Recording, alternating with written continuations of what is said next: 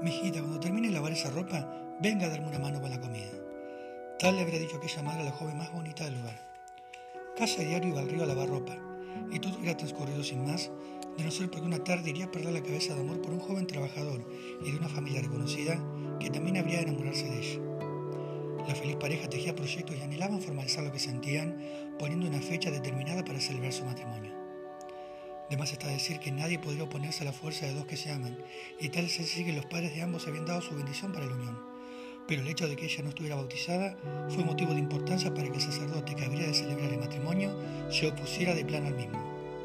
De nada serviría pedir una excepción o suplicar. El matrimonio no se concretaría jamás. Y sería tal el grado de depresión de esta joven, tal su tristeza, que ella nadie creyó que pudiera volver a ser la de antes, ni siquiera su prometido, que al tiempo desistió de recuperar a quien amaba, olvidándose de ella. Lo que vendría después consumaría la tragedia y daría paso a la leyenda. La joven, aún sumida en su tristeza, seguiría lavando como siempre la ropa en el mismo río, mas era de notar que, aunque habían pasado los días, las semanas y los meses, aún conservaba puesto el mismo traje de novia con el que pensaba casarse. Pero aún habría más. A sus oídos había llegado la insoportable noticia de que su novio, aquel con el que pensaba pasar toda su vida, se iría a casar con otra mujer. Desesperada, Fuera de sí, enloquecida, envuelta en gritos desgarradores, la joven saldría corriendo a gran velocidad, pero solo para lanzarse al vacío de un acantilado y perder la vida al instante.